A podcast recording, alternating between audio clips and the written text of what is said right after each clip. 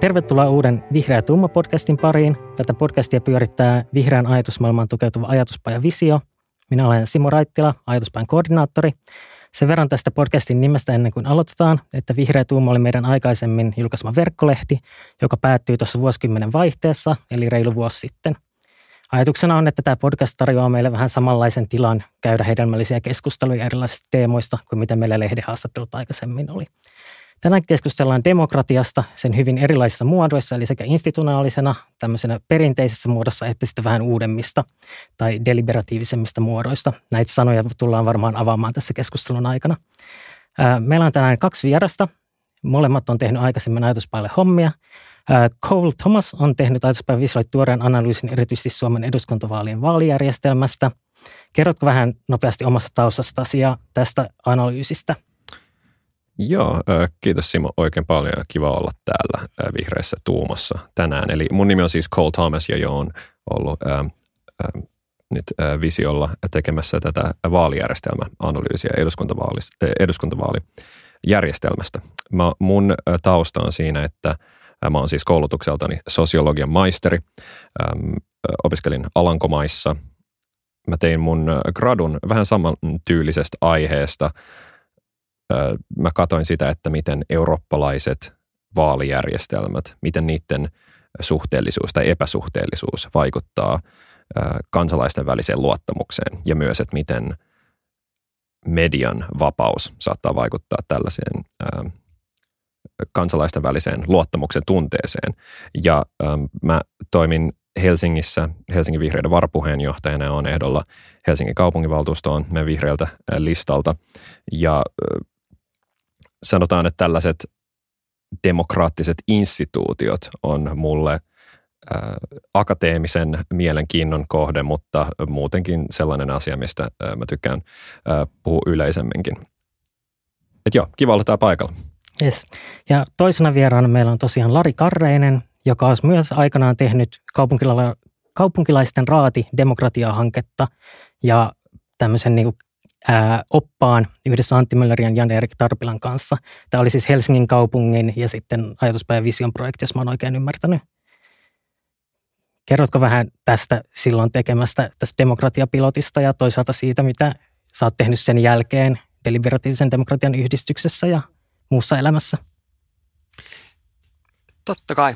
Lari Karreinen ja mukava olla täällä kertomassa tästä. 2013 tosissaan visiossa mietittiin, että miten edistää tämmöistä osallistumista, osallisuutta ja silloin tuli Helsingistä tämmöinen demokratiapilotti haku ja me tehtiin sitten Vision ja Fasilitaattoriyhdistyksen kanssa yhteishaku, että me tarjottiin tämmöinen kansalaisraatimenetelmä Helsingin kaupungille ja Helsingin kaupungilla oli sitten just parhaillaan pysäköintipolitiikan uudistus menossa ja ne tarttuisi, että heillä olisi tässä aihe, me tarjottiin menetelmä ja sitten yhdessä tehtiin tämä kansalaisraati joka oli kyllä todella menestyksekäs ja vaikuttanut myöskin mun omaan uraani. Toivin nykyään fasilitaattorina ratkaisukeskeisenä valmentajana. Nimenomaan mun tehtävä on auttaa ihmisiä keskustelemaan, tekemään päätöksiä vaikeista aiheista.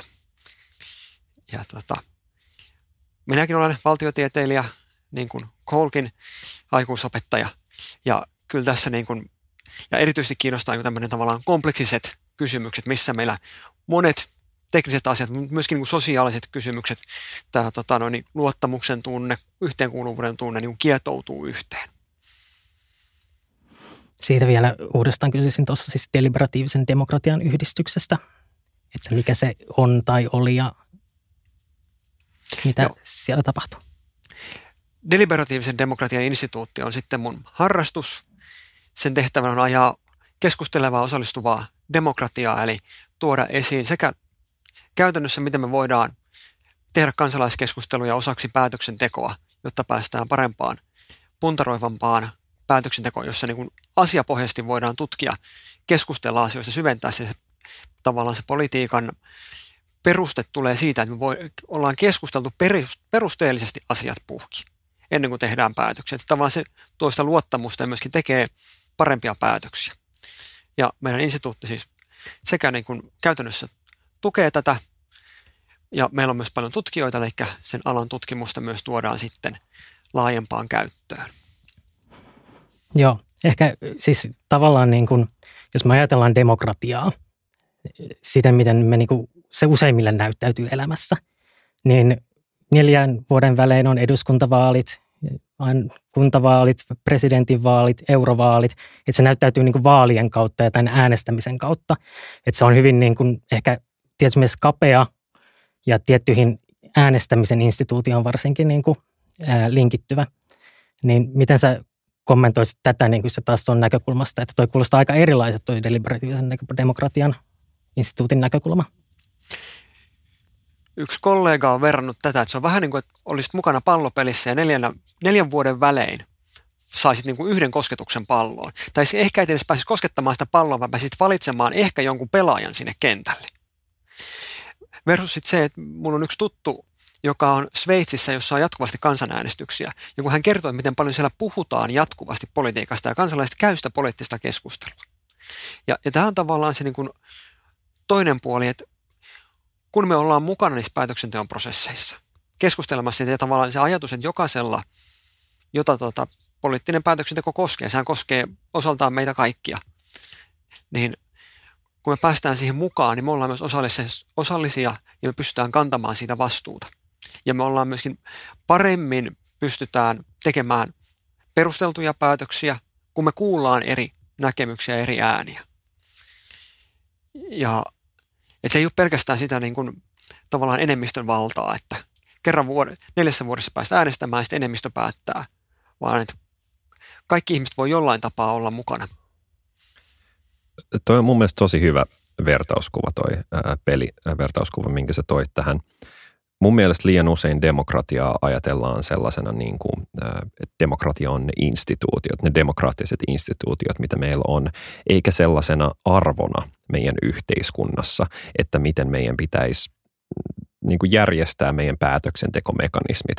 Et mun mielestä demokratia pitäisi ajatella enemmän sellaisena arvona, joka menee meidän kaikkien yhteiskunnallisten instituutioiden läpi, että ei vaan niin kuin parlamentit, vaan myös liitot ja taloyhtiöt, kaikki tällaiset, että demokratian pitäisi olla sellainen keskeinen arvo meidän yhteiskunnassa ja monella tapaa on.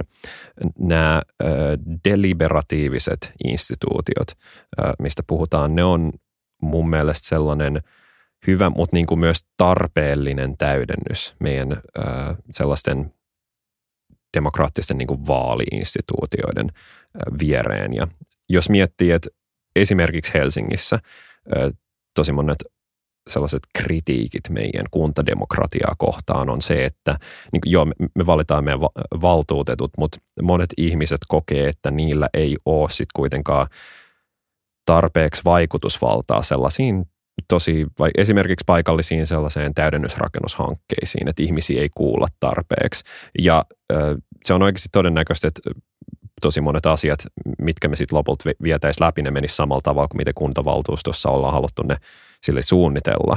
Mutta vaan se, että me osallistetaan ihmisiä siihen prosessiin, niin se luo luottamusta siihen, mitä me tehdään. Ja mä, mä luin Larissa sun sen selvityksen, mitä sä olit kirjoittamassa visiolla tai ainakin pääpiirteittäin kävi läpi. Ja siinä teidän tuloksissa oli ehkä se, että se teidän pilotti oli lisännyt ihmisten luottamusta sitä prosessia kohtaan. Ja se on ehkä sellainen niin kuin, tärkeä juttu, mitä mun, mitä mun mielestä demokratia tekee on, että se lisää luottamusta, mitä ihmisillä on niin kuin meidän ää, päätöksiä kohtaan.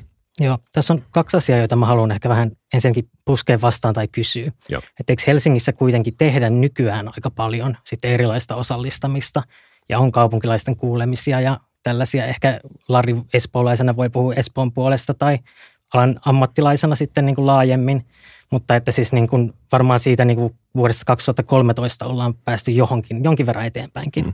No jos mä voin sanoa tähän sellaisen yleisen pointin, että kun me puhutaan siitä, että Suomessa saattaa olla jotain puutteita meidän demokraattisissa instituutioissa, niin se voi monelle kuulostaa vähän oudolta, että me valitetaan täällä Suomessa, koska siis niin kuin, jos vertaa silleen muihin maailman maihin, niin Suomessa meidän demokratia toimii todella hyvin. Eduskuntatasolla meidän demokratia toimii tosi hyvin, kuntatasolla ne toimii tosi hyvin, mutta se ei tarkoita, että meillä ei ole koskaan niin varaa parantaa. Mä näen sen silleen, että mikään demokratia ei ole koskaan valmis. Et vaan koska äh, Helsingissä niin kuin osallistetaan ihmisiä aika hyvin, ja siis osallistetaan, joo. Ja Suomessakin meidän niin kuin edustuksellisuus toimii tosi hyvin, että parlamentti edustaa meidän kansalaisten mielipiteet mun mielestä tosi hyvin. Mutta jos me lähdetään vertaa ö, muihin maihin, muihin kuntiin ja sitten sellaisiin potentiaalisiin järjestelmiin, mitä meillä ei ole käytössä tai että ne on alikäytettyjä, niin kyllä meillä on mahdollisuutta aina parantaa sitä, niin kuin sitä tilannetta, mitä meillä on nyt. Joo, mä, mä innostuin tuosta koulussa äskeistä puheenvuorosta, että tavallaan että demokratia on arvo. Ja jos nyt ajatellaan, että Helsingissä osallistetaan tosi paljon, ja silti me ollaan niin kuin ihan eri tota, tasolla, jos verrataan vaikka, mennään Britteihin, jossa niin kuin säännöllisesti, esimerkiksi nyt niin kuin viimeisten muutaman vuoden aikana on tehty esimerkiksi ilmastoaiheisia kansalaisraateja, paneeleja sen niin kuin valtakunnallisen päätöksenteon tueksi. Ja, ja, ja sitten tavallaan niitä tapahtuu myöskin alueilla. Skotlannissa on esimerkiksi erittäin aktiivinen kansalaispaneelien, kansalaisraatien käyttö ja osallistuvaa budjetointia monissa eri kaupungeissa. Eli se, että meillä niin kuin tehdään parhaimmissa edelläkävijä kaupungeissa, niin jossain Helsingissä, niin tosi paljon, mutta ei läheskään läpi kuntakentän, eikä myöskään niin kuin kuntatasolta, jos mennään sen niin valtiohallinnon tasolle. Ja tässä ehkä niin voisi haastaa vielä tätä ajattelua pidemmälle, että, että siis Suomessa on muutamia tota, no edelläkävijä firma esimerkiksi tuolla IT-puolella, jossa niin kuin toimitusjohtajat on luopunut käytännössä vallastaan sillä ajatuksella, että, että tota, työntekijät pitkälti päättää siitä. Ja, ja tota, se on ollut aika radikaali juttu, mutta kun ne työntekijöille on annettu valtaa, niin myös ottaa sitä vastuuta ja kantaa sitä. Ja siitä on ollut tosi paljon hyötyä sitten, että se on myöskin esimerkiksi auttanut niiden firmojen kannattavuuden parantamisessa, koska ne, jotka tekee käytännössä työtä, niin myöskin vastaa siitä ja pystyy tekemään omia päätöksiä oman toimintansa osalta. Ja nyt jos me ajatellaan, että tätä lähdettäisiin skaalaamaan siihen niin kuin kuntiin, valtiohallintoon tai niin kuin sanoit, liitot, asukasyhdistykset, talonyhtiöt, kaikki, niin se antaa ihan erilaisen mahdollisuuden vaikuttaa ja myöskin sen vastuun. Ja sitten kun me otetaan vastuuta, niin me myöskin ymmärretään paremmin se päätöksenteon ongelmat. Just se Helsingin kaupunkilaisten raati, niin se näki, mitä syvemmälle me mentiin siihen pysäköintipolitiikkaan. Niin ne osallistujat ymmärsivät, että voi vitsit, että vaikka mä tulin tästä mun omasta näkökulmasta, mä oon vaikka yrittäjä siellä Helsingin keskustassa ja mä tarviin sitä rahtiliikennettä sinne mun firmaan. Tai toinen on pyöräilijä, joka pyöräilee siellä ja kolmas oli, oli tota, liikuntaesteinen. Ja sitten kun ne huomasivat, okei, tuolla on toi tarve, mulla on toi tarve, nyt me joudutaan yhteensovittamaan niitä. Ja ne hikoilisi ja ne teki tosi paljon töitä, että ne loi sen yhteisen tota noin, niin, julkilausuman. Ja ne ymmärsi siinä prosessissa myös sitä, miten vaikeaa päättäjillä on tehdä näitä samoja asioita. Ja tämä on tavallaan, että demokratia on arvo sinänsä, ja se on myöskin prosessi, johon me kasvetaan. Mitä enemmän me tehdään sitä, sen paremmin me ymmärretään sitä kompleksisuutta, sitä mitä se tapahtuu, ja sitä paremmin tulee myöskin aktiivisia kansalaisia. Ja nythän itse asiassa, jos vielä Helsinkiin saa liittää, niin mitä me ollaan huomattu käytännössä, niin sehän keskittyy näille, jotka muutenkin on jo aktiivisia. Ja osallisuustyössä meidän pitäisi ulottua niihin, jotka ei vielä ole aktiivisia, jotka jättää äänestämättä, jotka on siellä syrjässä, joiden ääni ei kuulu. Eli kyllä tässä on niin tosi paljon tehtävää.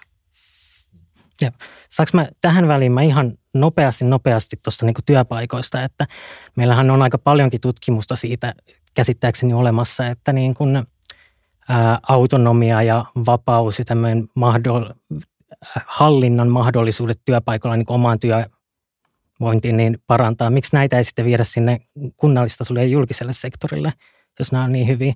Ja sitten ehkä vielä jatkokysymyksenä, mihin kumpi tahansa voi vastata, niin että jos tämä on niin hienoa, tämä tavallaan tämä hyvin niin kuin, ää, ruohonjuuritasolle viety, hyvin niin kuin kaikkia koskeva demokratia, niin miksi meillä sitten on vaaleja tai mikä on tämän niin kuin edustuksellisen demokratian funktio, että mi, miten se niin kuin auttaa tässä tai mi, mikä paikka sillä on, jos tämä kaikki on näin hienoa ja kaikkia ihmisiä voimaannuttavaa.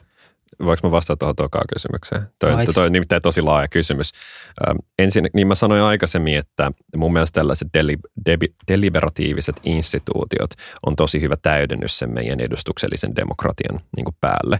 Äh, yksi juttu, mikä on tulossa, on myös kun näitä eurooppalaisia perussopimuksia ollaan nyt katsomassa uudelleen, niin EU tai komissio järjestää näitä Conference on the Future of Europe kansalaiskuulemisia. että se vaikuttaa mun mielestä sellaiselta yritykseltä päästä jonkunlaiseen deliberatiiviseen keskusteluun, jossa luodaan sellaista luottamusta eurooppalaisia instituutioita kohtaan tällaisen keskustelun kautta.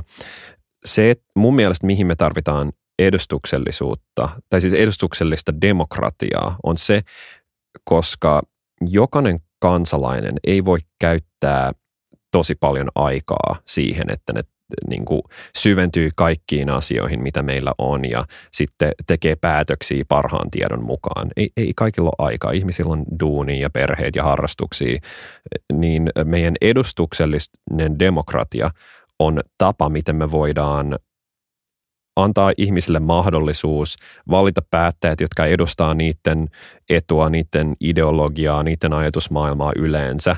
Ja sitten me maksetaan näille ihmisille palkkaa siitä, että ne syventyy asioihin ja tekee päätöksiä meidän puolesta.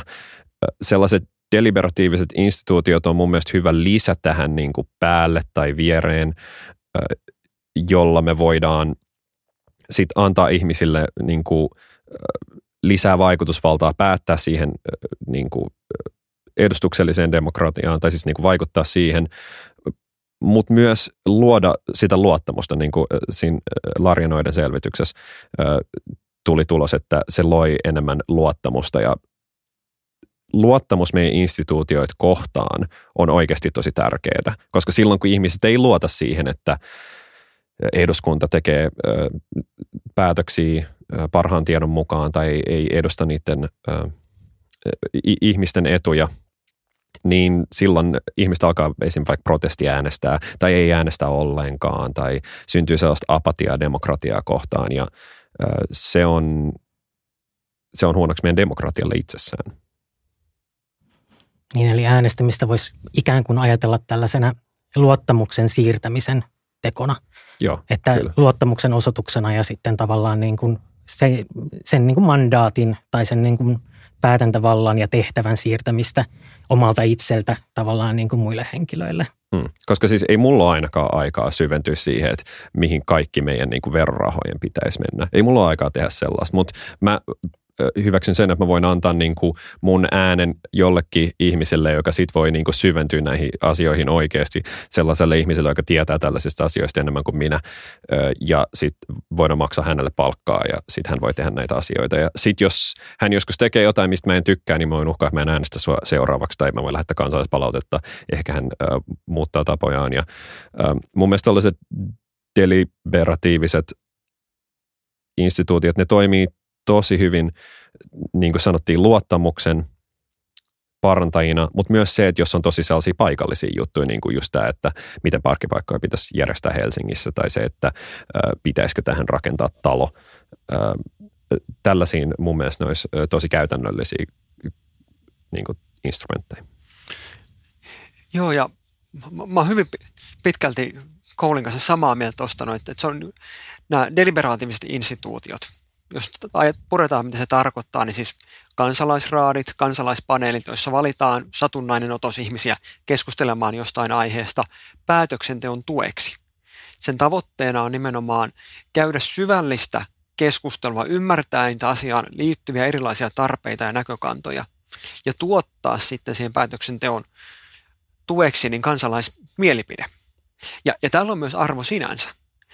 Tavallaan meillä on kysymyksiä myöskin päätöksenteossa, josta meidän poliittinen järjestelmä esimerkiksi saattaa olla ongelmissa, ei saada tehtyä päätöstä jostain syystä. Meillä on erilaisia poliittisia kantoja, perinteitä, jäykkyyksiä, jännitteitä, jolloin tavallaan tämä kansalaismielipide voisi, että hei, voisiko tämä ratkaista näin? Tyyppisesti tuoda siihen lisää. Esimerkiksi Saksassa käytettiin Suulenginen kaupungissa, niin kaupunki oli talousongelmissa, ja sitten ne kysyy asukkailta, että hei, meidän pitäisi säästää 34 miljoonaa euroa, että mistä te säästäisitte? Ja siellä oli iso stadion alue ja kaupungin päättäjät sitten mieltä, että siitä me ei voida, että se täytyy pitää. Mutta asukkaat oli loppujen lopuksi että jos meidän on pakko luopua, niin me voidaan luopua siitä. Se on ihan ok. Ja sitten ne teki sen. Eli tavallaan jopa niin kuin tukee myöskin päättäjiä tekemään sellaisia päätöksiä, joihin heidän tota, noin, rohkeutensa tai tota, mm poliittinen niin kuin realiteetti ei mahdollista. Toi on oikein hyvä pointti. Ja etenkin sellaisissa äh, isoissa vaikeissa tehtävissä, niin kuin vaikka ilmastonmuutoksen torjunta, niin silloin kun me halutaan oikeasti tai siis silloin kun me oikeasti lähdetään luomaan sellaista yhteiskuntaa, joka on hiilinegatiivinen, eli me otetaan enemmän hiilidioksidia meidän ilmakehästä kuin mitä me laitetaan sinne sisään, niin se tulee vaatii jotain päätöksiä, jotka voi olla poliitikoille hyvin vaikea myydä äänestäjille. Ja nimenomaan tällaiset instituutit, tämä on ehkä sellainen juttu, mitä esim. Elokapina, mistä ne puhuu, siitä, että pitäisi olla jonkinlaisia kansalaisraateja. Tämä mun mielestä, mä en tiedä, oletko Lari syventynyt noihin kansalaisraati-ideoihin niin paljon, mä en ole niin paljon, mutta se vaikuttaa vähän saman kaltaiselta tällaiselta, että me luodaan tällaisia raateja sitä ja, ja, ja sillä tavalla niin kuin voidaan perustella, että näitä vaikeita päätöksiä pitää tehdä. Huudan tähän väline. Siinähän myös voi ehkä vaikuttaa taustalla se, että kuten Lari puhuu, että sitten siellä Briteissä on tehty aika paljon tämän tyyppisiä asioita ja sitten kuitenkin elokapina Extinction Rebellion – on niin kuin sieltä päin lähtenyt liikkeelle. No Iso-Britanniassa on sitten niiden omat ongelmat niiden demokratian kanssa, että se niiden ää, edustuksellinen demokratia ei ole itsessään niin edustuksellinen, että tavallaan ne kannustimet luoda jonkinlaisia uusia instituutioita sen viereen saattaa olla suurempi kuin Suomessa. Joo, no tähän mä itse asiassa haluaisin tullakin seuraavaksi osin, että niin kuin, joo, ää, nämä niin kuin uudemmat muodot, ää, tällaisen niin enemmän ruohonjuuritason muodot voi tukea, mutta miten sitten, niin kuin, jos puhutaan ihan siitä niin kuin instituutioistakin, niin sielläkään ei varmaan tule niin kaikki mielipiteet edustetuksi. Meillä on mie- pieniä puolueita, jotka ei saa ääntään kuuluviin. Meillä ei tavallaan niin kuin, meillä on sielläkin jonkinlainen tämmöinen tasa-arvo ja kuka pääsee ääneen ongelma. Haluatko se Cole kuvata vähän sitä, että niin kun sä oot tässä vaalijärjestelmäanalyysissä, joka on todennäköisesti siinä vaiheessa, kun tämä jakso tulee ulos, niin jo luettavissa – niin sä oot siinä tosiaan niin kuin käsitellyt sitten näitä tavallaan edustuksellisen demokratian ongelmia. Niin, siis, niin kuin tasa-arvo-ongelmia siinä, että kenen ääni on minkäkin arvoinen. Ja, niin siis puhutaanko me siis Briteistä, tai siis enemmistövaalijärjestelmistä? Puhutaan ihan siitä Suomestakin voidaan puhua, tai ylipäätään siis niin kuin tavallaan ehkä siitä edustuksen ongelmasta, että kaikki ei kuitenkaan ole edustettuina. Oli kyse sitten niin kuin tällaisesta niin kuin kansalaisraatityyppisestä, mutta myös niin kuin ihan meidän kotoisessa tavallaan siinä perinteisessä tutussa äänestysdemokratiassa. Mm. Jokainen ääni ei ole samanarvoinen, eikö Joo, näin? No mä, mä voisin ehkä kertoa vähän näistä, mitä tuloksia mä, mä sain ja niin kuin, mitkä ne on ne mun mielestä ne keskeiset ongelmat Suomen nykydemokratiassa. Pitää siis niin kuin muistaa taas, että kun me verrataan muihin maihin, niin Suomi on hyvin pitkälle kehittynyt demokratia. Meillä on yli sadan vuoden demokraattinen kehitys ollut tässä maassa ja sitä kautta me ollaan luotu hyvin vakaa demokraattinen järjestelmä, joka edustaa ihmisten mielipiteitä verrattain hyvin. Mutta sitten jos me verrataan Suomen instituutioiden tiettyihin ominaisuuksia, muiden maiden ö, ominaisuuksiin ja mitkä ne tulokset niissä on. Se on, mitä mä oon tehnyt tässä mun selvityksessä. Mä oon kattonut Euroopassa olevia, ö, niin kuin olemassa olevia järjestelmiä ja miten niiden tulokset ö, on ollut erilaisia. Et esim. Ö, muut Pohjoismaat, ö, Ruotsi, Norja, Tanska ja sitten Alankomaat, niillä on vähän suhteellisemmat vaalitulokset, joka tarkoittaa sitä siis suhteelliset vaalitulokset sitä, että kun ihmiset antaa niiden äänet, niin se lopullinen paikkajako parlamentissa on mahdollisimman samanlainen kuin se, niin ne äänet, mitkä on annettu, että ne edustaa niitä annettuja ääniä, että ei ole paljon hukka-ääniä. Suomessa mun mielestä kaksi niin kuin, niitä meidän instituutioiden aiheuttamia ongelmia on se, että meillä on, meillä on vaalipiirit Suomessa, jotka on sellaisia historiallisia jäänteitä meidän, meillä on aina ollut vaalipiirit ja ne aiheuttaa sitä, että jotkut paikalliset niin puolueet e, ei saa edustusta. Esimerkiksi Helsingissä keskustapuolue ei saa edustusta ja Lapissa vihreät ei saa edustusta. Tämä on tällainen e, hyvä niin kuin e, esimerkki siihen. Ja sitten meidän vaalipiireissä on tällaisia piileviä äänikynnyksiä. Että jos sä oot, äänestät Lapissa, niin se äänikynnys on jos yleensä siellä 10 prosentissa. Että jos äänestät puoluetta, joka saa 9 prosenttia äänistä, niin sit sä et saa yhtään edustusta. Vertaa siitä uudelle maalle, missä äänikynnys on matalin kaikesta, että kolme prosentin puolue saa kannatusta siellä. Ja tämä luo sellaisia niin kuin alueellisia epätasa-arvoja, että ihmiset, jotka asuu sellaisissa vaalipiireissä, jossa asuu vähemmän ihmisiä, niin ne ei, niitä ei voi edustaa tällaiset pienemmät liikkeet tai niin kuin paikallisesti pienemmät liikkeet. Et se meidän vaalipiirijärjestelmä, joka sitten kuitenkin luo sellaista alueellista edustavuutta, koska se pakottaa puolueet ähm, panostaa kaikkiin vaalipiireihin ja se pakottaa, että meidän järjestelmään tulee edustajia joka puolelta Suomeen, mutta sitten kuitenkin se luo tällaista niin kuin alueellista epätasa-arvoa. Ruotsissa, Norjassa ja Tanskassa ne on korjannut silleen, että niillä on valtakunnallisia tasauspaikkoja. Tämä on sellainen asia, mistä mä puhun siinä selvityksessä. Toinen juttu, mikä aiheuttaa ongelmia, on se, että miten me jaetaan paikat silloin, kun me ollaan laskettu äänet. Eli Suomessa meillä on käytössä tämä Dontin lasku, paikkajakomenetelmä, joka suosii suurempia puolueita. Ja aika monet vaalijärjestelmät ympäri maailmaa koittaa suosia suuria puolueita sen takia, koska jos meillä on paljon pieniä puolueita, tai meillä on paljon puolueita yleensäkin, niin sitten se on vaikeampi muodostaa hallituksia ja, ja, ja kaikkea tällaista. Mutta sitten se on se kysymys, että onko meidän parlamenttien tarkoitus olla niinku tehokkaita päätöksentekijöitä vai edustavia päätöksentekijöitä. Tämä on ihan erilainen keskustelu. Mutta se, miten me jaetaan paikat sen jälkeen, kun me ollaan laskettu äänet Ruotsissa ja Norjassa, niillä on erilainen laskumenetelmä kuin meillä. Nämä on sellaisia juttuja, mitä meidän kanssa saisi ehkä jopa kokeilla. Nämä on sellaisia institutionaalisia juttuja. Sitten kolmas juttu, minkä mä haluaisin nostaa tässä on se, että kaikkien ääni ei kuulu sen takia, koska kaikki ihmiset ei äänestä. Siis meillä on varsinkin silleen eri väestöryhmien niin kuin välillä on tosi isoja vaihteluita. Etenkin vieraskieliset Suomessa, jotka pystyvät äänestämään niin kuin esimerkiksi kuntavaaleissa, äänestää paljon vähemmän. Nuoret äänestää tosi paljon vähemmän kuin vanhemmat ihmiset. Sitten me voidaan puhua myös siitä, että esim. 15, 16, 17-vuotiaat, niin niillä on paljon velvollisuuksia niiden takia, mutta niillä ei ole mitään mahdollisuutta osallistua meidän päätöksentekoon. Tai siis onko se, että 16-vuotiaat voi allekirjoittaa kuntalaisaloitteita, mutta silleen niin kuin paljon mitään sen lisäksi ei oikeasti ole sellaista oikeasta, oikeata edusta, tai sellaista, mitä voi osallistua meidän demokratiaan. Ja esimerkiksi Maltalla ja Skotlannissa ää, 16-vuotiaat voi äänestää, niitä parlamentit äänesti tämän läpi yksimielisesti että nuoremmat pääsee äänestämään. Ja se on sellainen asia, mitä mun mielestä Suomessa pitäisi kokeilla, että jos me aloitetaan tämä demokratiakasvatus aikaisemmin, me saadaan nuoret osallistua enemmän ja sitä kautta me saadaan enemmän edustavuutta tähän järjestelmään Joo. kanssa. No, tota mun on pakko haastaa näin Haasta. entisenä nuorisovaltuulaisena Vantaa. Että sitten meillä on nämä nuorisovaltuustot, niin mm-hmm. eikö se ole tavallaan tätä? Ja tässä on hyvä linkki ehkä taas tuohon, mitä niin kuin Lari on puhunut, ja ylipäätään niin mua ehkä mietittää tämä ajatus siitä, että kun meillä on niin kuin kansalaisaloitteita, meillä on erilaisia niin kuin hyviä asioita ja hyviä kampanjoita, ilmastonuorten aktivismi. Meillä on tavallaan niin kuin tällaisia asia, tapoja, joilla nuoret voi itse asiassa osallistua, mutta ne ei voi osallistua siihen niin kuin formaaliin institutionaaliseen demokratiaan. Niin onko teillä näkemystä tai tietoa, muistikuvaa, että onko yhteyttä tällaisen osallistumisen ja sitten myöhemmän niin kuin äänestämisen tai luottamuksen välillä. Haluatko mä vastaan tähän kanssa?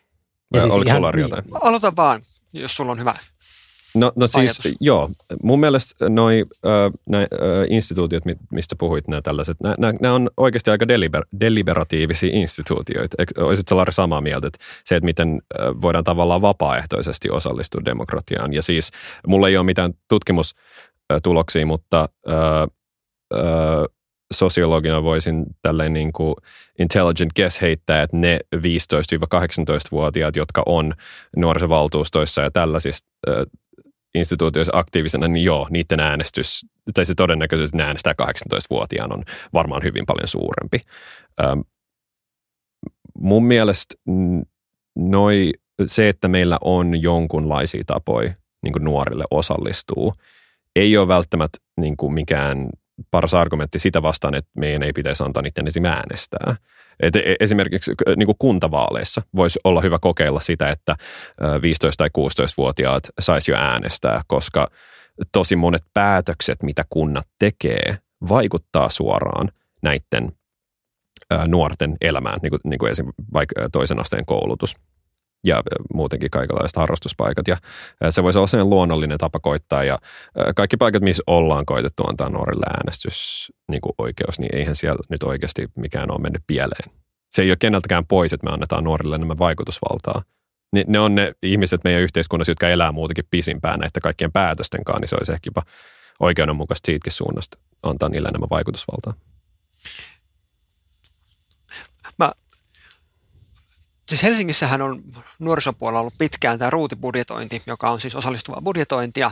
Ja siinä ajatus sillä nuorisotoimella on nimenomaan se, että siihen osallistuisi ne nuoret, ei ne, jotka on tavallaan tämmöisiä niin poliittisia broilereita, jotka olisivat siellä nuorisovaltuustossa, vaan ne toiset nuoret, jotka haluaa tai kokee, että he haluaa vaikuttaa, mutta ei ehkä koe sitä nuorisovaltuuston tyyppistä toimintaa omakseen.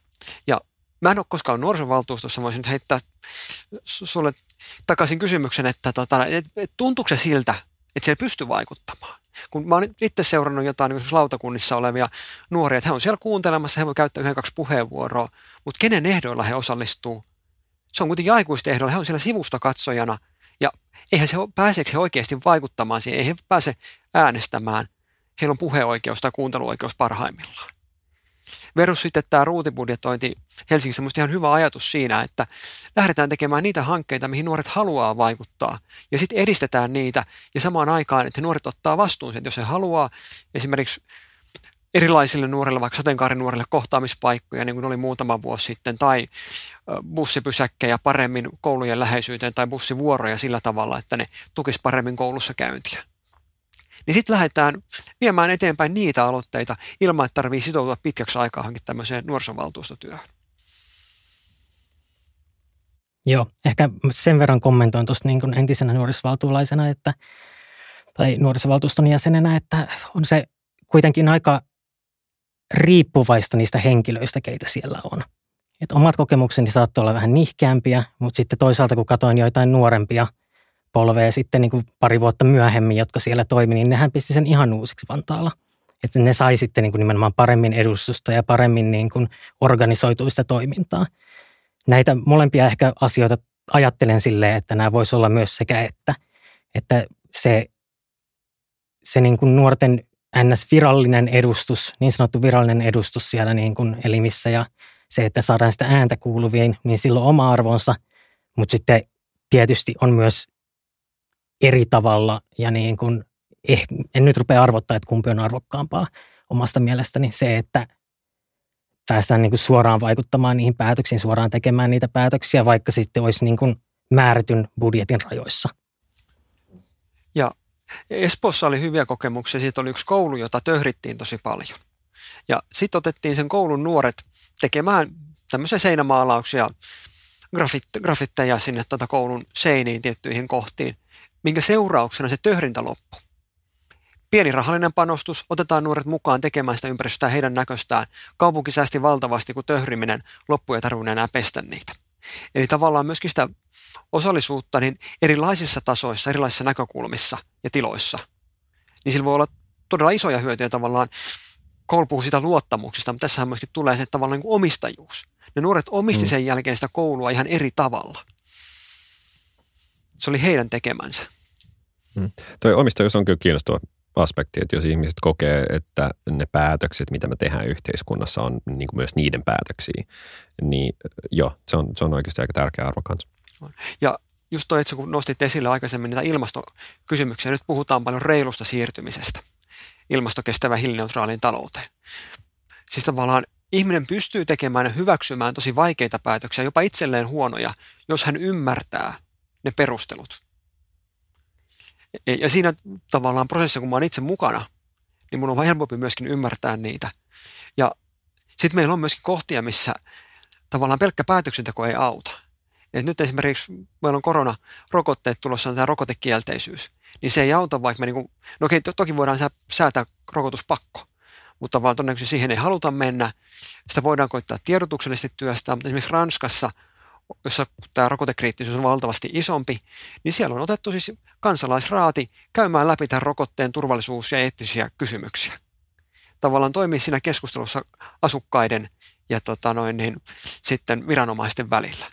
Eli myöskin sitä luottamusta siihen systeemiin. Mä olin vajaa kuukausi sitten alan yhdysvaltalaisessa koulutuksessa, missä sanottiin, että lähtökohtaisesti, toki siellä on tilanne eri, mutta lähtekää siitä, että yhteiskunnallisena instituutiona kansalaisten luottamus teihin on nolla. Mä nielskelin siinä kohtaa. Me ollaan aika eri tilanteessa. Mutta jos lähdet toimimaan siltä oletukselta, että se luottamus on aina rakennettava ja ansaittava uudestaan. Joo, onneksi meillä ei ole tuota tilanne Suomessa. Lähtökohtaisesti suomalaiset onneksi luottaa meidän julkisiin instituutioihin ähm, aika paljon, mutta se on sellainen luottamus, mitä, mitä pitää myös jatkuvasti ansaita. Ja, ja tässä voisi ehkä vielä tulla siihen, kun Simon kysyi aikaisemmin, että, että miksi me ei käytetä näitä enemmän. Niin sehän on tavallaan erilainen tapa johtaa. Jos me otetaan organisaatiossa työntekijät mukaan, kunnissa, yhteisöissä ne asukkaat, jäsenet mukaan, tekemään niitä päätöksiä yhdessä. Se on tosi vaikeaa. Me joudutaan tekemään vaikeita päätöksiä yhdessä. Se ei ole helppoa. Ja se on taito, jota me voidaan harjoitella.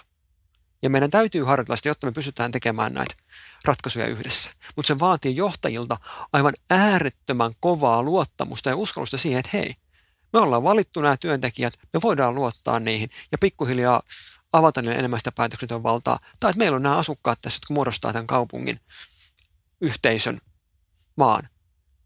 Jos me luotetaan niihin, niin ne käyttää sitä valtaa myöskin järkevällä tavalla hyväksi. Sitoutuu, luo luottamusta tavallaan yhdessä semmoisia asioita, että ne voi kokea myös kuuluvansa, olevansa osa yhteisöä. Joo, mä jäin makustelemaan tätä, että siis niin kuin, ää, just tämmöisiä vaikeita päätöksiä, että ikään kuin sä oot itse tekemässä sitä kompromissia, on ihan eri asia kuin, että ne sun edustajat jossakin tekee kompromissin, joka on sulle vaikea tai heikentää sun tilannetta. Tämä on myös semmoinen, mistä niin kuin juurikin sanoit niin kuin tästä reilusta vihreästä muutoksesta tai reilusta siirtymästä puhuttaessa puhutaan nimenomaan tällaisista niin kuin alueellisista tai tiettyyn toimialaan liittyvistä noista. Mutta ehkä mennään pikkuhiljaa loppua kohti. Ehkä mä kysyisin sitä, että miten teidän kummankin mielestä, tai mikä on niin kuin toimivan demokratian merkkejä? Se luottamus joo, mutta miten te konkretisoisitte ehkä niin kuin omista näkökulmistanne?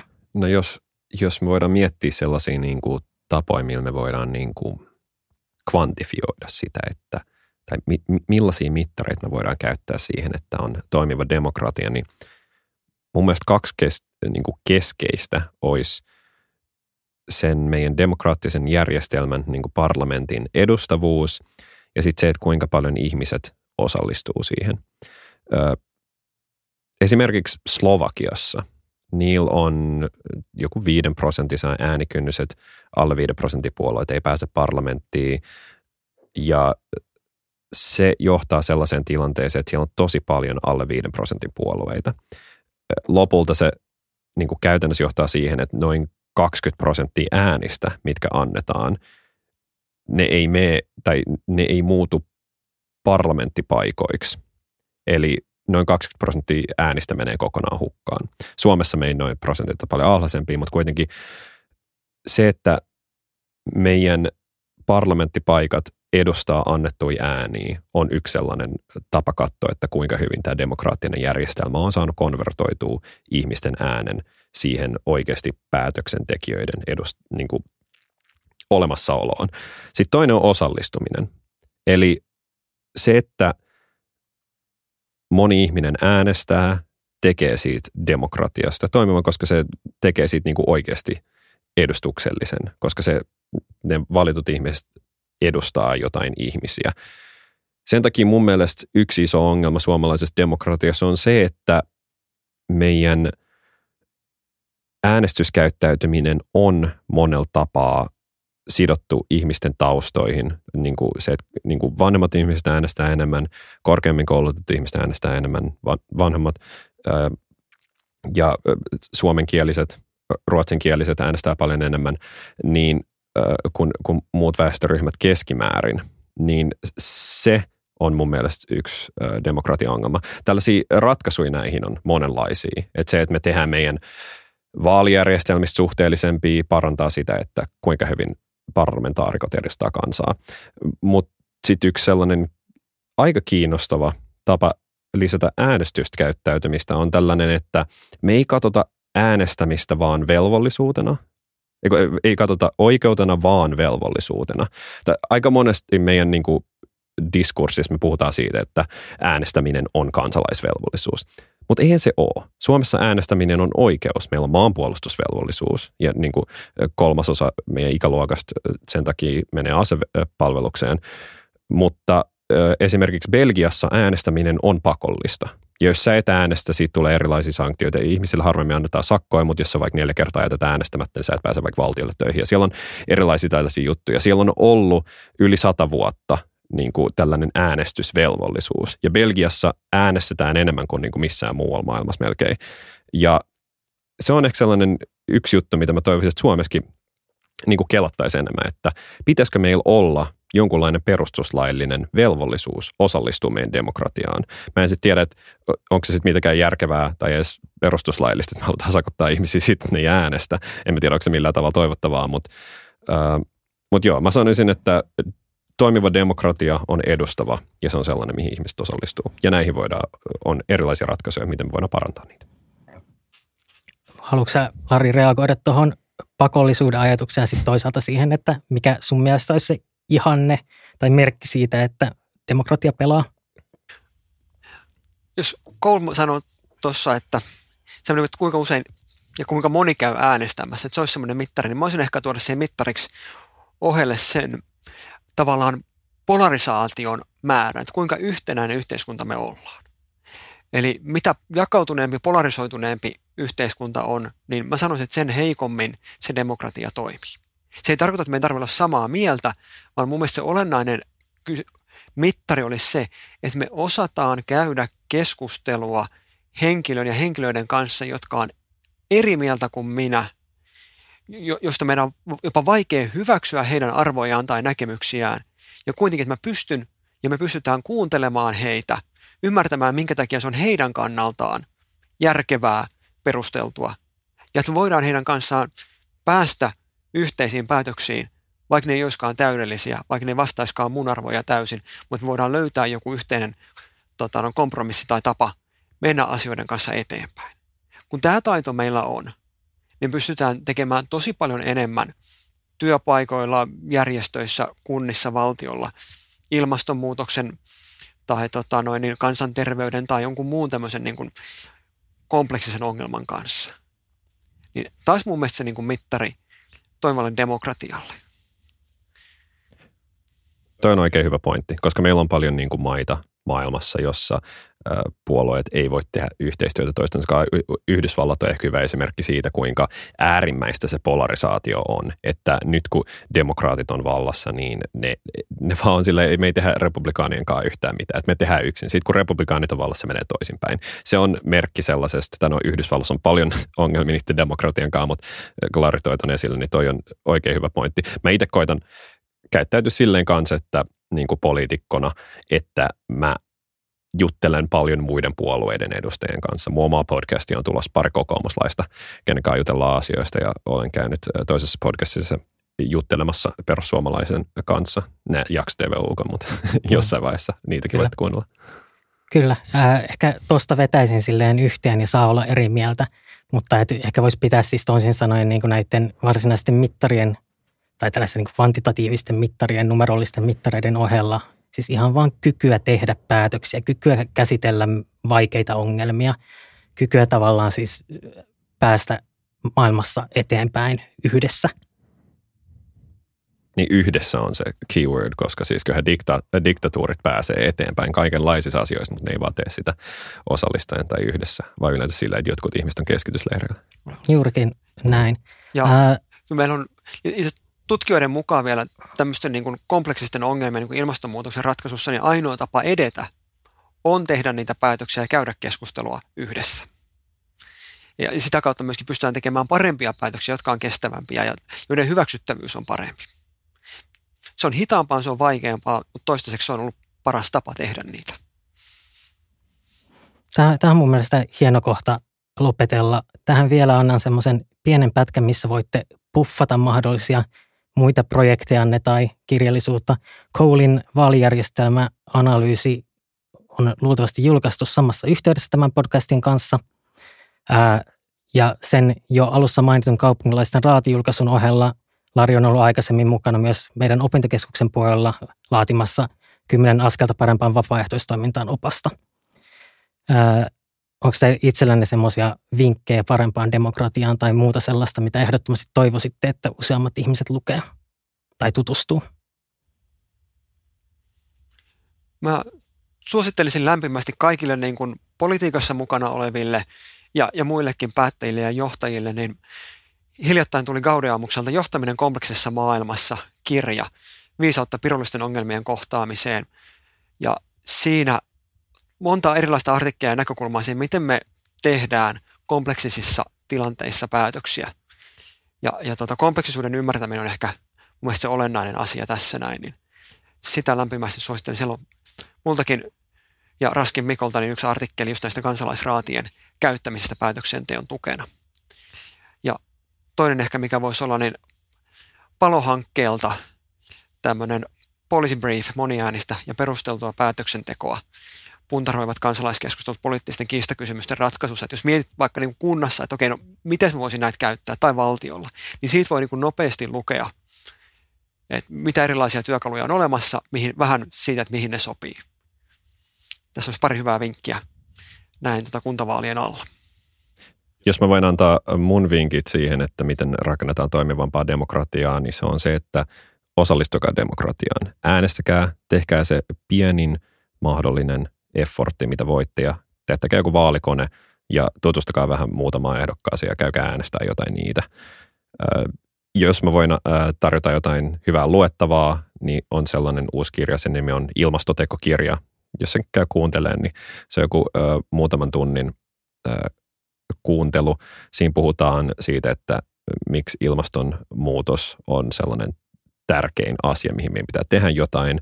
Siinä käydään tosi paljon sellaisia arjen tekoja läpi ja miten voi olla hyvä aktivisti ja sellainen hyvä osa meidän tätä demokraattista järjestelmää ja mitkä on sellaisia juttuja, mitä voi tehdä ja edistää hyviä asioita yhteiskunnassa ilmastonmuutoksen torjunnan ohella. Yes. Kiitos. Äh, kiitos Cole, kiitos Lari. Äh, me laitetaan näistä tota, linkkivinkit sinne kuvauksiin vielä. Ja kiitos kaikille, jotka kuuntelitte Ajatuspaja Vision Vihreä Tuuma podcastia. Kiitos. Kiitoksia.